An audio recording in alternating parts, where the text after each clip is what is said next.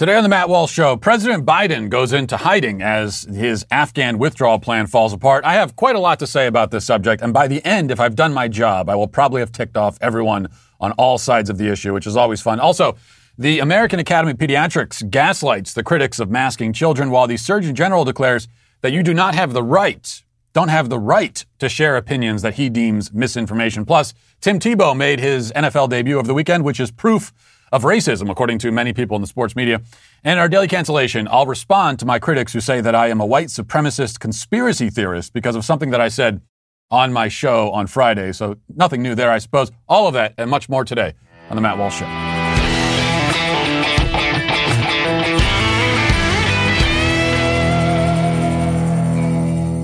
You know, there are a few things when it comes to your health and well being, there are a few things more essential and more basic than getting a good night's sleep. And I say this as someone who currently, right now, did not get a good night's sleep last night, uh, only because our four year old was having nightmares and, you know, waking us up. And it's been going on for a couple nights now. Uh, but I cannot blame my pillow for that. My pillow, all else, as long as no four year olds are interfering, uh, my pillow will ensure that you get the best night's sleep you could possibly imagine, and not just because of their pillow, all their other products as well, including the Giza Dream bed sheets. Uh, my pillow has their world's the world's best uh, sheets called Giza. It's ultra soft and breathable, but extremely durable. My pillow sheets come with a 60-day money-back guarantee and a 10-year warranty. The first night you sleep on the Giza sheets, you will never want to sleep on anything else. Guaranteed. Giza Dream sheets come in a variety of sizes and colors. MyPillow's latest incredible deal is the sale of the year. For a limited time, you'll receive 50% off the Giza Dream Sheets. You'll receive a set for as low as $49.99. You don't want to miss this. So go to mypillow.com, click on the radio listener square, use promo code DailyWire. There you'll find not only this amazing offer, but also deep discounts on all MyPillow products. You can call 1-800-651-1148, use promo code DailyWire, or go to mypillow.com and make sure you use the promo code DailyWire. If you've listened to this uh, show for any length of time, you know that I prefer to focus almost 100% of the time on things happening in this country and to this country, especially those things which may most immediately impact your family and your children.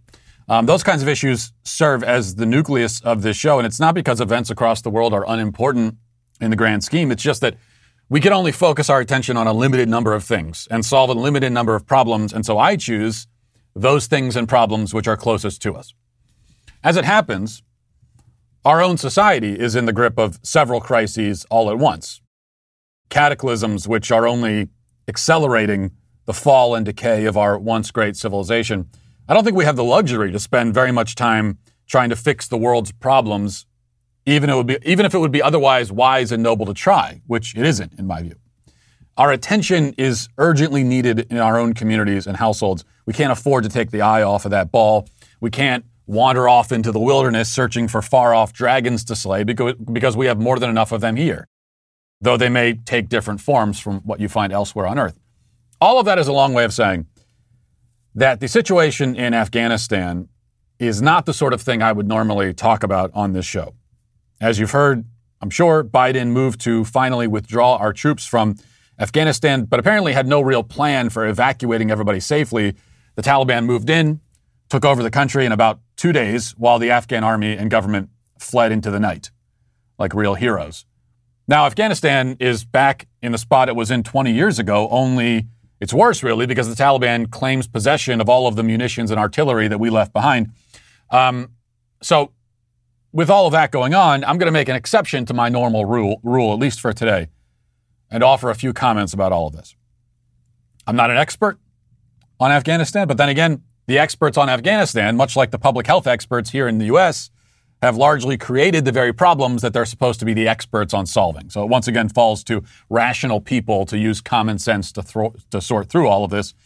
And that's what I'll try to do now. On that end, three primary points I think need to be made. First of all, there's no question that Biden's withdrawal has been handled so poorly that to use a word like poorly is to pay Biden an undue compliment the President of the United States, who may or may not be conscious and cognizant right now, who knows, is hunkered down in Camp David and refusing to address the American people or explain his strategy. I mean, last night it was announced that even Biden's press secretary, Psaki, will be MIA for the next week. You know, the, the people that tried to send her an email got a, got a form response saying, I'll be back in about a week. Hope there's nothing urgent that you need. The Biden regime is literally in hiding as the U.S. installed Afghan regime surrenders the country to the Taliban and Americans in the country are left stranded. So the only real question now is whether Biden knew that it would go this way and lied, or if he's really so clueless and mentally degraded at this point that he believed the nonsense he spewed at a press conference just a month ago. Let's listen to that again. This was back in the in uh, in early July. Here's what he said about leaving Afghanistan and how he expected it would go. Let's watch. Is a Taliban takeover of Afghanistan now inevitable? No, it is not. Because you have the Afghan troops have 300,000 well equipped, as well equipped as any army in the world, and an air force against something like 75,000 Taliban. It is not inevitable. Mr. President, thank you very much. Your own intelligence community has assessed that the Afghan government will likely collapse. That is not true. Is it, can you please clarify what they have told you about whether that will happen or not? That is not true. They did not, they didn't, did not reach that conclusion. So, what is the level of confidence that they have that it will not collapse? The Afghan government and leadership has to come together.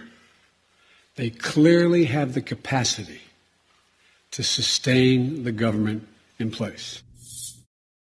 Yeah, about that. Well, the Afghan government did collapse, and the Afghan mil- military didn't even so much as put up a fight. They came together on the road as they were getting their asses out of there.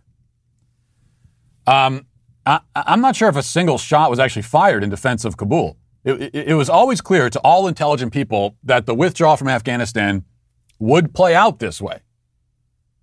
Biden should have built a plan which accounts for that, but instead he denied the obvious facts on the ground and planned for a leisurely, peaceful exit. One where I guess the Afghan government and military waves goodbye to our troops as they leave and shouts, We'll take care of things here. Y'all have a safe trip home now. The Taliban look on from their caves, decide that it would be, it would be rude to move in and undo all of America's hard work over the past two decades. No, we're not going to do that. That would be, you know, that's not fair. That's what Biden imagined, or at least wanted us to imagine. I'm willing to believe that he himself actually did imagine that, given that his brain is operating at 40% capacity at best and was never terribly powerful, even with all of its batteries fully charged. But the people actually running the administration, those who are really in charge of our government, and we don't know exactly who those people are by design, knew that it would, it would be a bloodbath on the way out, and were apparently okay with that.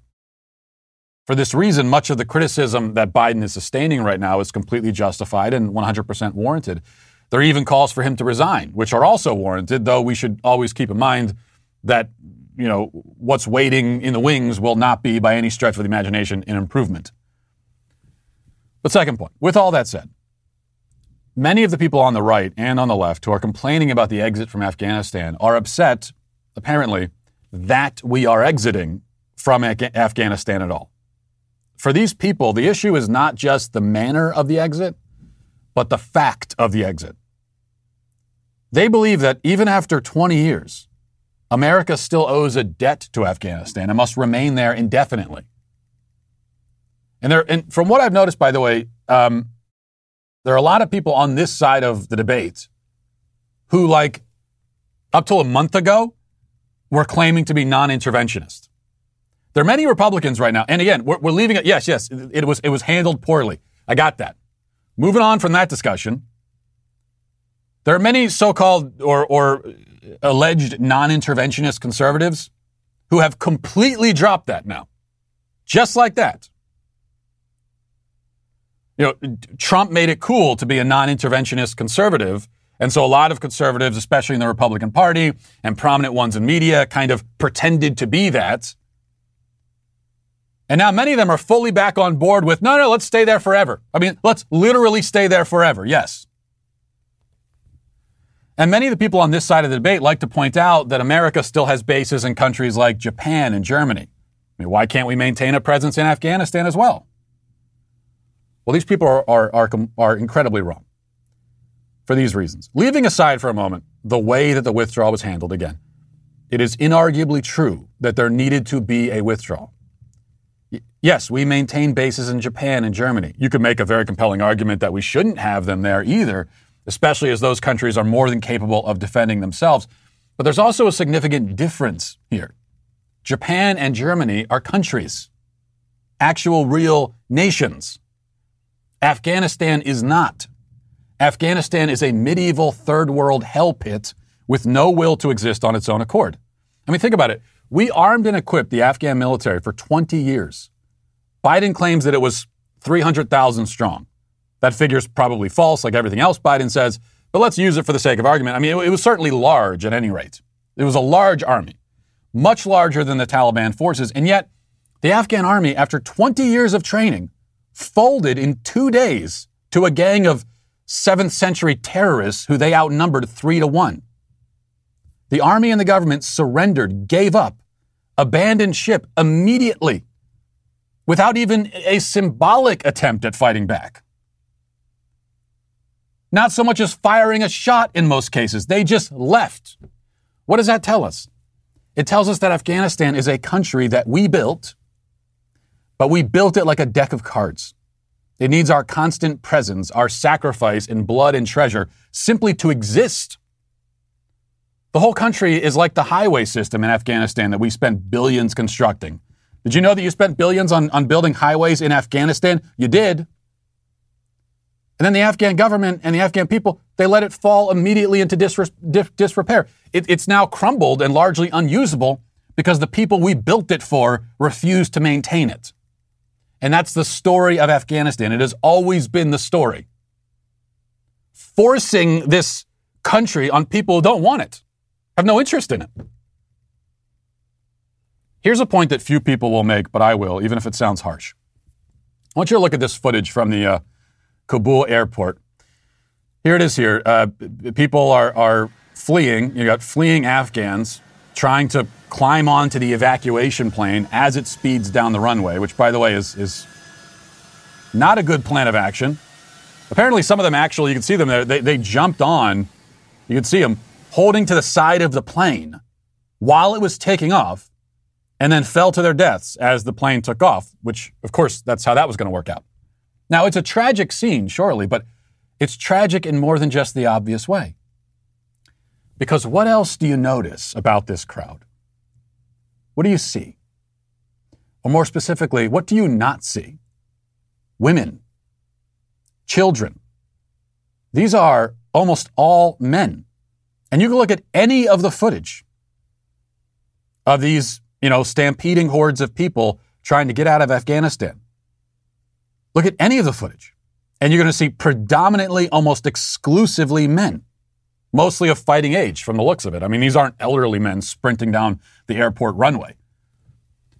So, mostly young men scrambling to leave just as the army left. Can I ask the impolite question? Why aren't these men fighting for their country? We're not going to be guilted now into accepting thousands of them as refugees, not concerned that there could easily be Taliban hiding in their midst. But more to the point, men of Afghanistan do not seem willing to fight to protect the families of Afghanistan. And yet our men should. You know, uh, our young men should die on Afghan, Af- Afghanistan soil to do what Afghan men will not do, refuse to do. It bears repeating over and over again. The Afghan army and the Afghan men, they were not defeated. They just gave up right away. That's it. This is what it comes down to. We cannot hold into existence a country which does not want to exist. We cannot task ourselves with the responsibility of sustaining nations which lack the willpower to sustain themselves. We especially can't do that while our own nation struggles in its own way to exist. And that brings me to the third point. Maybe you remember this tweet from the uh, U.S. Embassy in Kabul just, just two months ago. This is what they were tweeting. Says the month of June is recognized as LGBTI Pride Month. The United States respects the dignity and equality of LGBTI people and celebrates their contributions to the society. We remain committed to supporting civil rights of minorities, including LGBTI persons. This is what our ruling class has become. This is the kind of empire they seek to build. This is what they want to export out into the world when they're not at home chasing down, you know, other terror threats like anti-maskers and old ladies who trespassed in the Capitol. And when they're not on TV preaching about racial diversity and cultural sensitivity. I mean, one seriously wonders whether our military left copies of White Fragility and, you know, I Am Jazz at the embassy for the Taliban when they took over. I wouldn't be surprised if that was the plan. I would not be surprised. The point is that even if you're a fan of nation building and colonization, and that's what we did in Afghanistan, if you support what we did in Afghanistan and you want to see more of it, you are by definition a colonizer. But even if you like the idea, in theory, the fact is that our government and our military, as it is currently run and constructed, is not capable of building and sustaining a global empire. A government waving rainbow flags and a military indoctrinated into LGBT and critical race theory propaganda cannot be an imperial force, even if it wants to be. Most of the people defending American imperialism abroad seem to want to pretend that we're still the country we were 100 years ago. We're not. And that brings us back to where we started, uh, back at home, in the throes of our own crisis, our own struggle to simply exist, a struggle that calls for all hands on deck. Let the Afghans fight for Afghanistan. If they will not, it will fall. Already has, because they didn't. Just as if we don't fight for our own country, so will it. Now let's get to our five headlines.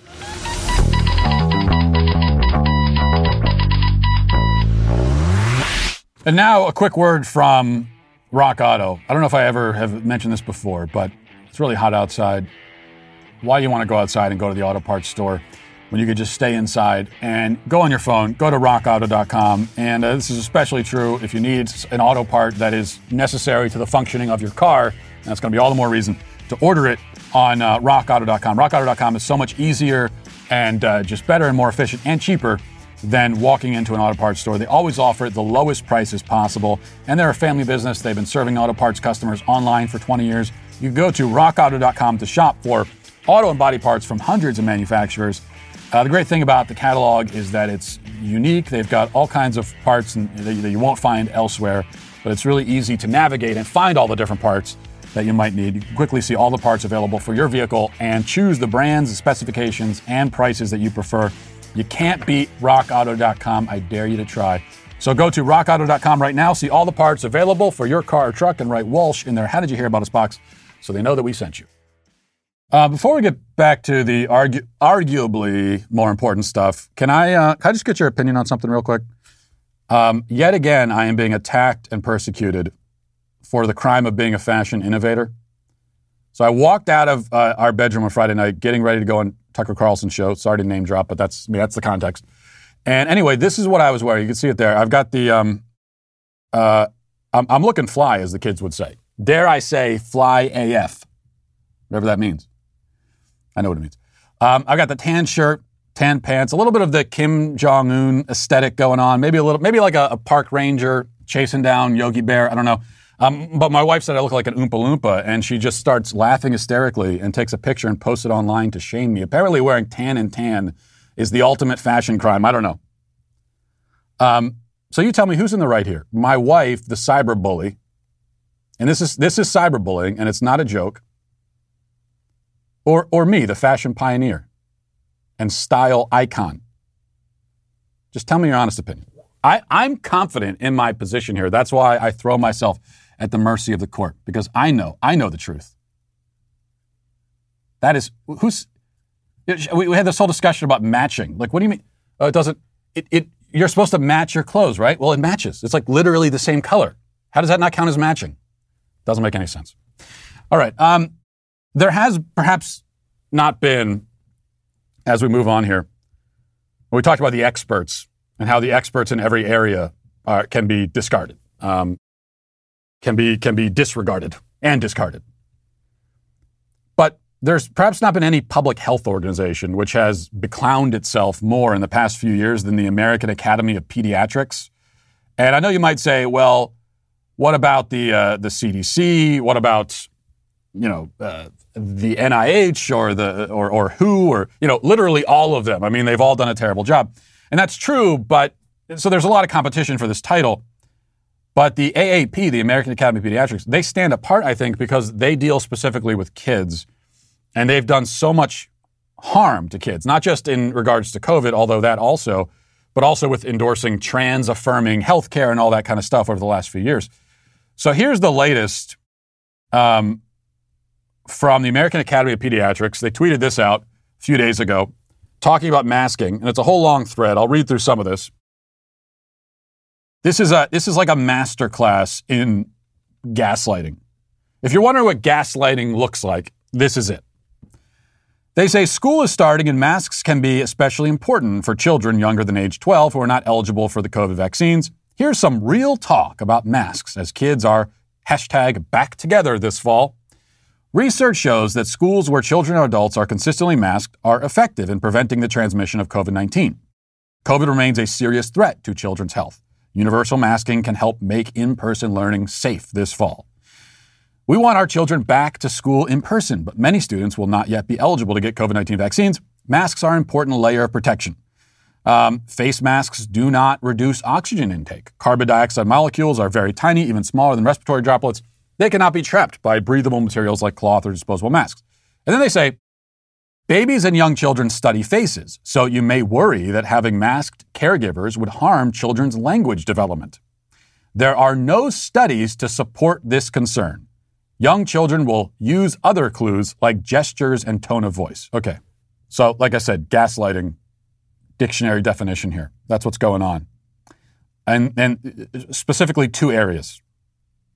First of all, they say um, that, uh, that research shows that schools where children and adults are consistently masked are effective in preventing the transmission of COVID 19. You know what they're not telling you about? What about the schools where they didn't mask? Okay, so their, their claim is that oh well, you know, we see, we can look at schools where they masked last year and there wasn't a lot of COVID spread, and so that proves that uh, the masks work. What about when you compare that to the schools that didn't wear them?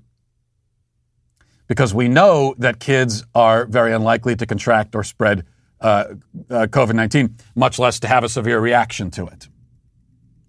So the fact that they're kids, that's already doing a large part of the work here. They're not going to tell you that, though.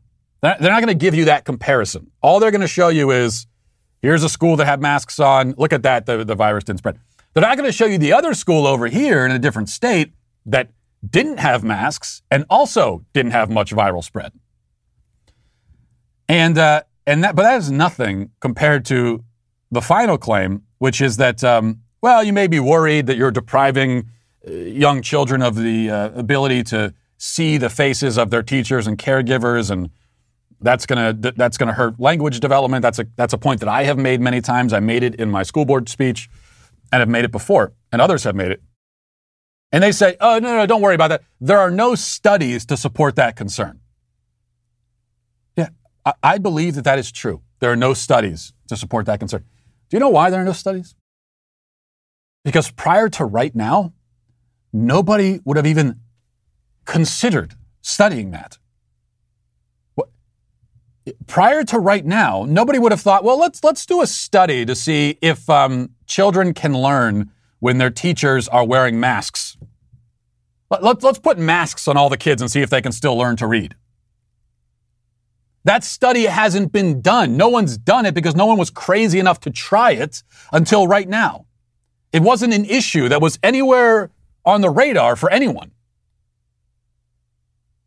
even though there were, as I've said so many times now, and will continue saying, even though there were transmissible transmissible diseases out there, like the flu, which is a greater danger to kids than COVID, nobody ever considered masking. And that's why there are no studies. So anytime you hear, well, there are no studies to support this, all that tells you, if it's true, which I, wouldn't believe anything these people say on the surface. I wouldn't take any of it at face value. But pretending that it is true, in this case, I believe there are no studies, but that is only because there was no cause to do a study like that.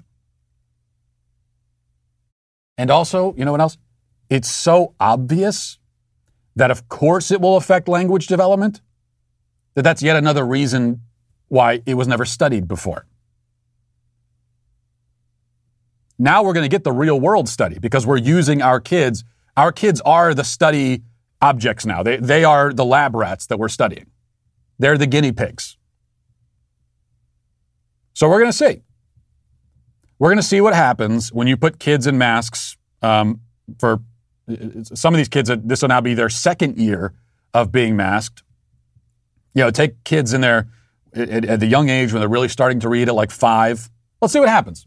Put, put take, take thousands of kids at the age of five, put them in masks until they're seven or eight, and put their teachers in masks too, and see how well they learn to read, and compare that to kids uh, in the past who, who didn't have that hurdle to, to get over. I guarantee you we're going to discover that it causes serious, severe um, problems in terms of language development. Guaranteed. Because the AAP, they even acknowledge that young children use faces. And they say, well, but they can use other cues. Well, you know, that's, it's fine. They have other cues. When, when they have the face to go on, they also have those other cues. And so they have all of these things together. You know, learning to read is hard. It's, it, it, doesn't, it doesn't come automatically to kids. It's a difficult thing to do.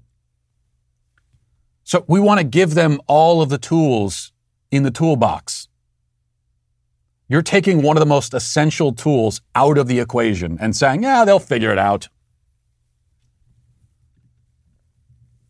They might. That doesn't mean they're not going to be harmed in the process. Um, so we'll get that study. Yeah. And, the, and but we, we, we can know for sure the American Academy of Pediatrics, they're never going to come back around and say, hey, uh, we really got that one wrong. Turns out, turns out, yeah, when you, when you, when you put everyone in masks for years and then expect kids to learn how to read and enunciate words when they can't see the teacher uh, actually enunciating the words, eh, it turns out that causes real problems. Well, we got that wrong. Sorry about that. They will never do that. Never. They will never admit they're wrong. If you contradict them or disagree with them, you're spreading misinformation. And then when they change their mind and start saying the opposite of what they were saying before, uh, you're still spreading misinformation. And you don't have the right to do that. As the Surgeon General, who was uh, on cable news over the weekend, explained, he said he was on CNN and he said, you, you simply do not have the right to propagate anything that he considers to be misinformation. Let's listen to that. Journalists and the media have an incredibly important role and responsibility in preventing the spread of misinformation. And while we all have the right to make our own choices, we don't have the right to irresponsibly spread misinformation.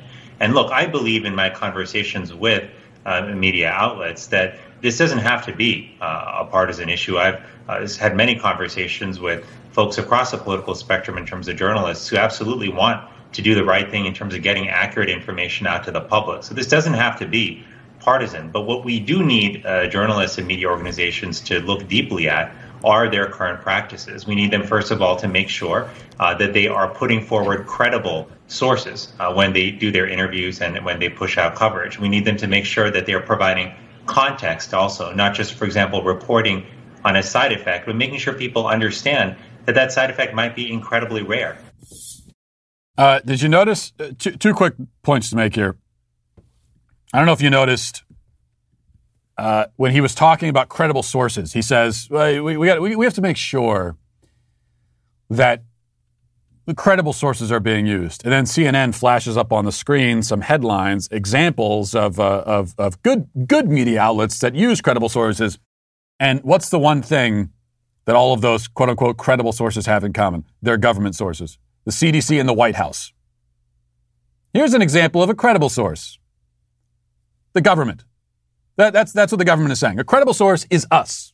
Anything outside of us is not a credible source. And they're at the point now of saying uh, n- not just that you're being irresponsible and you're being a very bad person and all of these other things if you uh, you know articulate positions that they disagree with. He, he is now saying you do not have the right to do it. You don't have the right to spread misinformation. And that, of course, is incorrect. You absolutely do. Yeah, I have the right. I have the constitutional right to spread what you consider to be misinformation. And that's the really important part here. What you consider to be, if you're in the government, the, uh, the, the Surgeon General, what he considers to be misinformation. I have the right to say that and to spread it far and wide. This is, uh, this is convincing to a lot of people, I think. This is how easily fooled a lot of people are. You know, the government could say, well, of course you have free speech rights. You could, you could say whatever you want. But, but of course, to say things that are incorrect, well, that's, that's irresponsible. You could get people killed. And, and how do you know what's correct and incorrect? Well, we'll tell you. So you, you have the right to say whatever you want. You have, you have free speech. We are a free country. God bless America. Uh, but, but, obviously only if you're saying correct things. Don't worry about trying to figure out if what you're saying is correct or incorrect. We'll tell you. We'll give you the approved list of things that are, that are correct that you can say on any given subject, and you can say those things. And you know what? You can say those things all you want. When it comes to COVID, here's a list of five things that you can say. And we're so generous that you, you could say those five things a hundred times each a day if you want to. In fact, we encourage it. You have the right to say everything on that page, on that list of five things.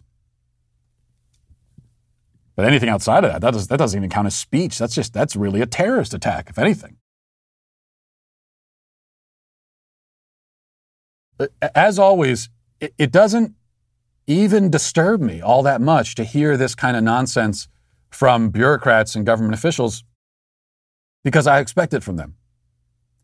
Of course, people in government are going to try to pull this, the, the, these sorts of stunts. Of course they are. I, I, I know that they're always going to be looking for ways to increase their power and authority and to shut down opposition. I realize that because I understand the mentality of the sorts of people who get into this line of work in the first place. Most of the people who are in government in these positions of authority, whether elected or in the bureaucracy, the reason that they're there is because of their psychotic, sociopathic desire and need to control people. That's why they're there. It's not the case for all of them, but most of them. And it's, it's a big inherent problem. There's no real way around it. That most of the people who desire to do these kinds of jobs, it's for reasons that are less than magnanimous. Doesn't mean they're all they all go into this to become supervillains, but it's just it's self-centered and self-serving. They believe that they should be in control of other people. They, they know how you should live your life, and they want to be in a position to um, guide you down that path against your will if necessary, for your own sake. That's what they believe. That's why they're in that position. So I know that. Um, and if you allow them, they'll, they'll, this is what they'll do. What disturbs me are all the normal people who fall for this who hear a government official say, yeah, you have the right to say everything unless we call it misinformation, in which case you can't say it, obviously, because that's a terrorist attack and that's you're, you're hurting people. What disturbs me are all the people that hear that and think, well, that makes sense. Yeah, that makes a lot of sense. All right, let's go to some NFL news. Tim Tebow made his uh, in game debut for the Jags during their preseason game, uh, played a few snaps. Not much happened. But then the leftists and sports media came rushing in with more of this. So here is a, a Deadspin reporter, Chuck Modi, says Tim Tebow is playing in the NFL. Colin Kaepernick, Eric Reid, Kenny Stills are blackballed from the NFL. Tell me again how Black Lives Matter, Roger Goodell, who's the commissioner of the, uh, of the NFL. Now, personally, I, uh, by the way, I have no problem people attacking Roger Goodell. It's fine with me. Roger Goodell has done all he can. It's the same story, uh, you know, over and over again. He's done all he can to appease the woke mob, and they still hate his guts. So he deserves to be eaten alive by them as he is. But Th- this is going to be the story. You know what? I, I root for this is what this is what's hard for me, especially as a football fan and a Tebow fan, because I like Tim Tebow. He's an easy guy to root for. He's easy to root, root for because he's a, he he works hard. He's a humble guy. He just wants to contribute to the team, and it's easy to root for people like that. So I want to see him succeed. I think it'd be great. I, don't think it's likely, but if Tim Tebow could go out at the age of 33 playing a position he's never played before and have a decent year, you know, catch 40 balls or something and, and uh, score four or five touchdowns, that would be, that would be an, amazing story. And it would be a lot of fun. So I, I hope it happens. And, and it also, it'll piss off the right people, which is also fun. But then we're going to have to hear stuff like this incessantly throughout the entire season. Every time Tim Tebow is seen on camera doing anything, you're going to get people in media doing this routine. Oh, this is Tim Tebow. Why isn't, why isn't Colin Kaepernick out there? Do you know why Colin Kaepernick is not playing tight end for the, for the Jacksonville Jaguars for a veteran, vet, veteran minimum salary, which is what Tim Tebow is doing? Trying out in training camp with no guarantee that he'll even make the team. Do you know why Colin Kaepernick isn't doing that? Because he doesn't want to do that. He has no interest in doing that. Tim Tebow, this goes back to his, to his humility and what makes him easy to root for. He's also patriotic and he loves his country. That's another thing that we like to see from our athletes, and we rarely do these days. But um, he is trying out in training camp, knowing that he could get cut from the team. He's going to get paid the minimum salary, which is still a nice salary, but it's not the the uh, you know tens of millions that other players are getting.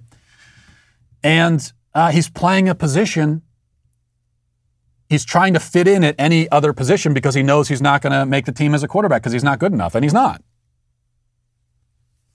Colin Kaepernick was never willing to do that. Colin Kaepernick, even at this point, wants to be a starting quarterback for an NFL franchise and get paid starting quarterback money. That's what he wants. He wants to waltz onto the field, be given the starting job, get paid a bunch of money, and if you're if you're the the coach of a team and he's on your squad and you don't give him that position, you know he's going to call he's going to accuse you of racism and start protesting on the sidelines and turn half of your locker room against you. All while he also is not a good quarterback. He wasn't good when he left 5 or 6 years ago. He's not going to be better now, older and having not played for half a decade. So just so you know, if you don't follow football, and you see this kind of thing, and we're, we're going to see a lot of it. That is why. That's why Kaepernick is not out there doing what Tebow is doing because he doesn't want to do what Tebow is doing. And who can really blame him? He's making hundreds of millions just sitting on his butt complaining. He's, he's a bigger star now and is far wealthier than he ever was as, a, as an athlete. So why would he want to do this? he, he would be taking a significant pay cut if he were to go and do what Tim Tebow is doing right now. So it's kind of a double edged sword. Yeah, I want to root for Tebow, but then it's I'm going to be seriously annoyed by, by all the Kaepernick stuff. In the end, though, it's still on balance. I think Tebow still we have to we have to root for him. So, uh, but I, I I don't necessarily like his chances of, of making the team just because he is a 33 year old man playing a position that he's never played before. But all right, let's uh, move on now to reading the YouTube comments. Um, Mike says, as a registered nurse, I'm sick of the nurses are heroes BS. If, as a nurse, you need that level of validation, I question your ability to do the job competently. A lot of uh, comments like this and messages I've gotten from nurses who are saying the same thing that they're tired of this also of the constant over the top praise of nurses and they're all heroes. And I can see how people who are nurses would get tired of that because n- number one thing, it, number one, it's annoying and infantilizing and patronizing. But also, if you're a nurse, then you work with other nurses and you know better than anyone that it's just like any other job. And you work with plenty of people who are terrible at their job and don't deserve this kind of praise that they're automatically getting because we're giving it to everybody. Um, Hot Crap, great name, says Matt's ads are the best by far. I know he hates doing them, which makes it hilarious. Sir, this claim is itself hot crap. I, I love all of my advertisers. There is nothing I enjoy more than reading the ads. And I don't know why you would accuse me of that. I take offense to that personally. It's my greatest joy and passion in life is reading the ads. I look forward to it. It's what gets me up in the morning. Knowing that I can get in here and tell you about all of our great sponsors. And then you would accuse me of this? It's not right. It is not right. You're banned from the show. Needless to say. Lightweight Jive says uh, he's talking about young people with no ambition. He says they don't have the desire, coupled with overbearing helicopter parents that try to live their life for them and would never let them take risks, uh, etc. Yeah, you know the, the, taking risks thing. I think is a is a big part of this as we talk about um, this this lack of ambition in, in a lot of young people. They don't have the desire to get out there and you know live their own lives and be independent. Um, and yeah, big that, that that's that's something that parents should do, and specifically fathers. This this is a this is a special role. It's not that mothers can't do it, but this is a thing that fathers are especially equipped to do, in my view, and that is to um, help their kids take safe and reasonable risks, you know, of different types because there are different kinds of risks. There are physical risks, you know, go climb the tree, and yeah, you could fall out, and I mean, you know, you, you could even seriously hurt yourself, but it's a it's a reasonable risk, especially as the kid is younger. I'm here, you know, and if you do fall, I'll catch you, and we're not going to let you, you know, I'll point you to the right tree to climb. Don't climb that one because the branches are too thin, that kind of thing. So there's there's the physical risks, um, especially as kids get older. There's kind of the intellectual risks, the moral risks to go out and defend your principles, to express your point of view, knowing that you might get shouted down, people might laugh at you, people are going to disagree with you. And um, again, mothers can do that too, but I think that fathers are especially useful in this regard, teaching their kids how to take risks, encouraging them to take risks. Um, and a lot of kids grow up without any fathers in the house at all. And uh, even many of the fathers who are physically present aren't really present in any other sense of the word. And they're not teaching their kids that. And then what you end up with is either, because it could go either way, or it could be a combination. But you end up either with kids who are terrified of taking any risks at all and want to stay in their homes and not leave, staying on their on their phones and, and playing video games, doing low risk activities, uh, conforming themselves entirely with their peer culture, doing and saying whatever everyone else is doing. So you have a lot of that. And you also have kids who are so desperate to take risks, but have never been taught how to take risks. And so they go out and, and, and, and take the wrong kinds of risks. Like the kind of risk that a you know 17 year old teenage boy might take when he's driving down the, the road at two o'clock in the morning at 95 miles an hour, hits a tree and dies. Like that kind of risk, right? The wrong kind of risk. That's what, that's what we end up with. We end up with a lot of, uh, a lot of young people who are allergic to all sorts of risks. Then you have others that are, that are taking reckless, very unsafe, the wrong kinds of risks, self destructive risks. And that's why you need parents, especially fathers, to kind of guide between some, guide a path between those two extremes. And now, for once again, my favorite part of the day, reading the ads. I'm so excited about these ads. Yes, yes, we get to read more ads. All right. If you've been searching for a daily morning podcast without an agenda, look no further than The Morning Wire, which has been topping the Apple and Spotify charts since its recent release. It's the only daily news podcast that values your time and the truth.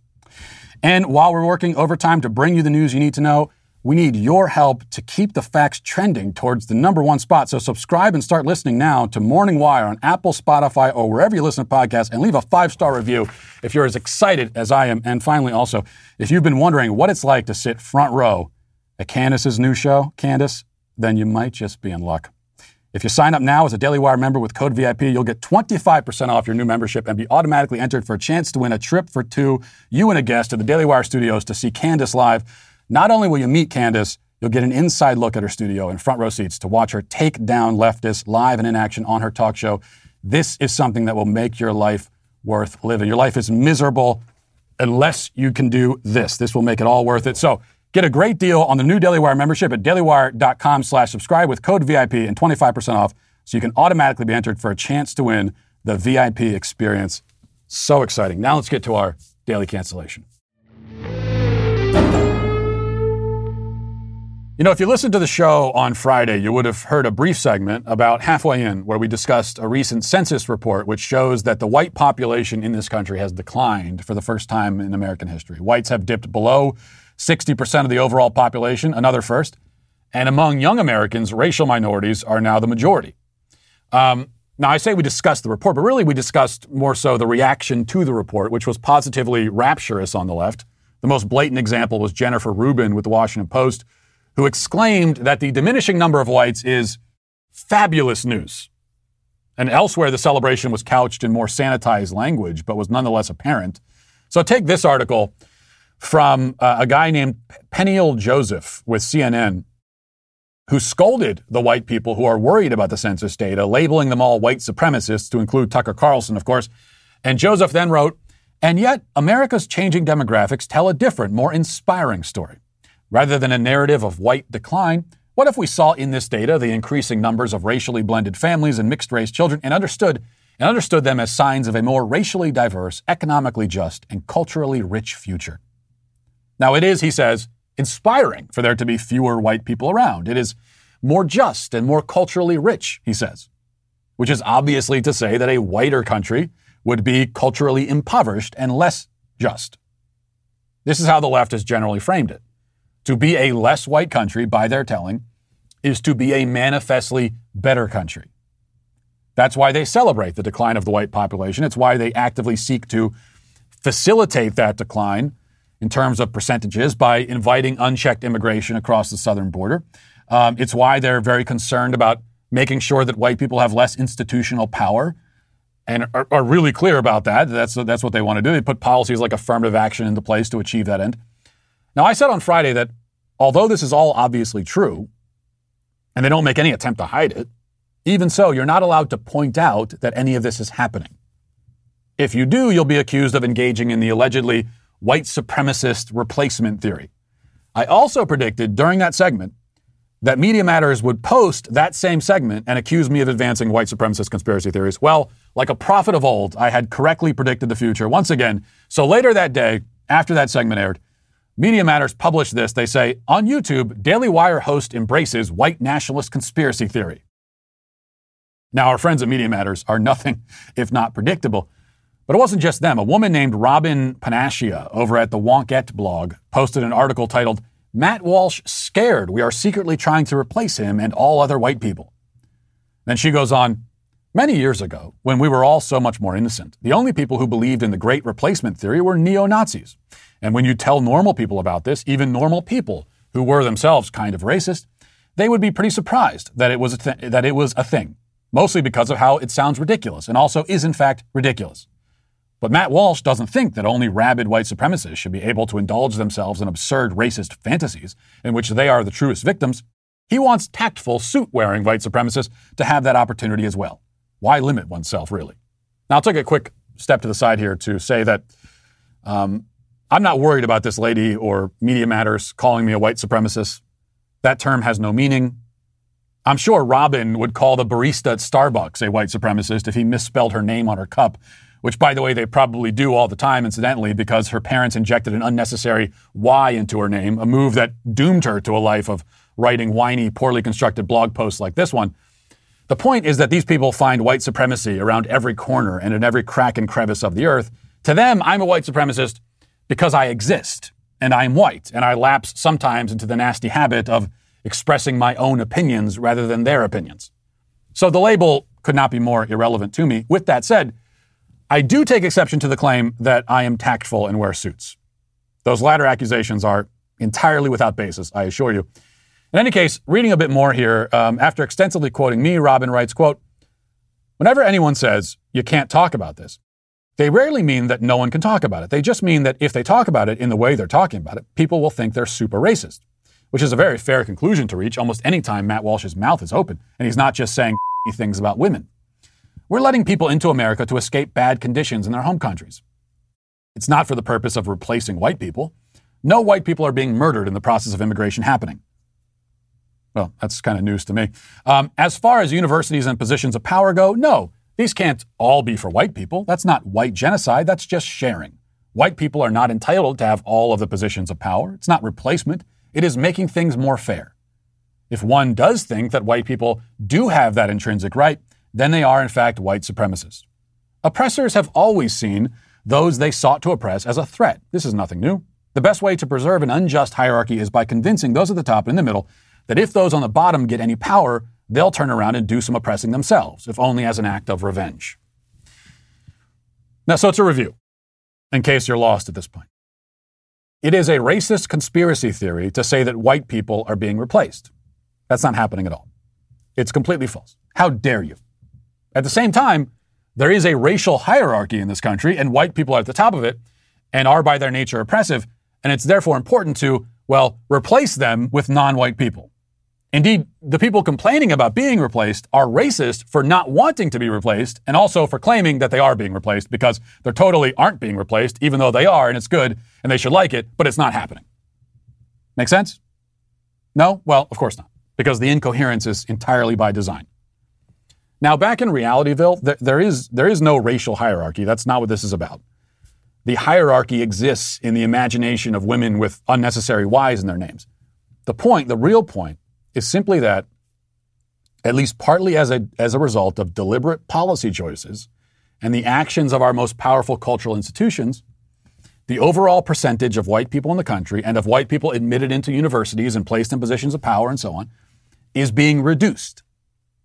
And non white people are being placed into those vacated areas. I think you could really call that replacement, but if you don't like replacement, that's fine. Let's put that, put that to the side. How about a different R word? How about reduction?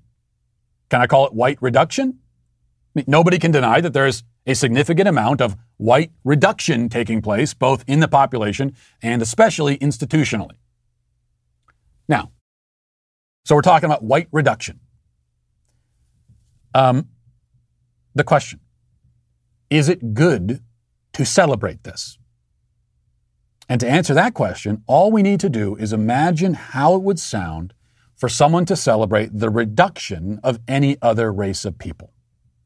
What if I was to react to news about a reduction in the black population by describing it as fabulous?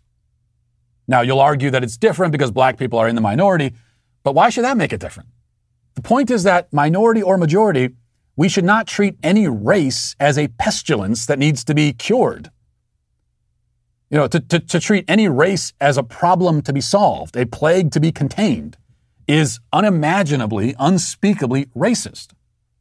And if you're really getting hung up on the minority aspect of this, then fine. Imagine that I were to celebrate the reduction of the majority race in any non white foreign country. So let's take any non white foreign country where non white people hold all of the systemic power and then imagine that I were to tell you that this majority race is being supplanted by a minority race and that this is great news. Now, you would surmise that I'm obviously racist against the majority race. You would ask me questions like, well, why are you celebrating that exactly? I mean, what's wrong with that race being the majority? Why, why have you decided that it shouldn't be? Why is it a problem? What, what are you so excited about? What don't you like about these people? And if I responded that the majority race is naturally oppressive and inherently bigoted, and that's why there needs to be less of them, you would only become firmer in your conclusion that I am nothing but a ranting, raving, drooling bigot. And you would be right in that case. And that's the point. Okay, white people are not entitled to positions of power. That's, that's true. And nobody is saying they are. That's not the point. Here's what I'm saying about white people. Here's my, here is my radical statement. And Media Matters, here's the part that I want you to clip. Because you're basically my PR team at this point. I tell you to clip something and post it, and you do, which is great. So here, th- clip this one. Um, here's what I'm saying about white people. This is, this is my extreme, extreme claim. White people have the same moral worth as anyone else and are therefore entitled to the same respect. So any language that would sound horrifically racist when applied to other races is just as horrifically racist when applied to whites. That's what I'm saying. I am the one advocating for equality here, treating, treating all races the same, with moral worth. And we don't talk about them like they're diseases to be reduced and contained. Robyn and Media Matters, they're the ones who want to treat white people as a special case, if only for negative reasons. And that is why they are today, certainly, canceled. And we'll leave it there. Thanks for watching. Thanks for listening. Have a great day, everybody. Godspeed.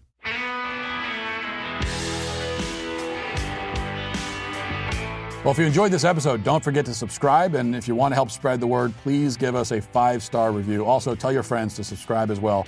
We're available on Apple Podcasts, Spotify, wherever you listen to podcasts. We're there. Also, be sure to check out the other Daily Wire podcasts, including The Ben Shapiro Show, Michael Knowles Show, The Andrew Klavan Show. Thanks for listening.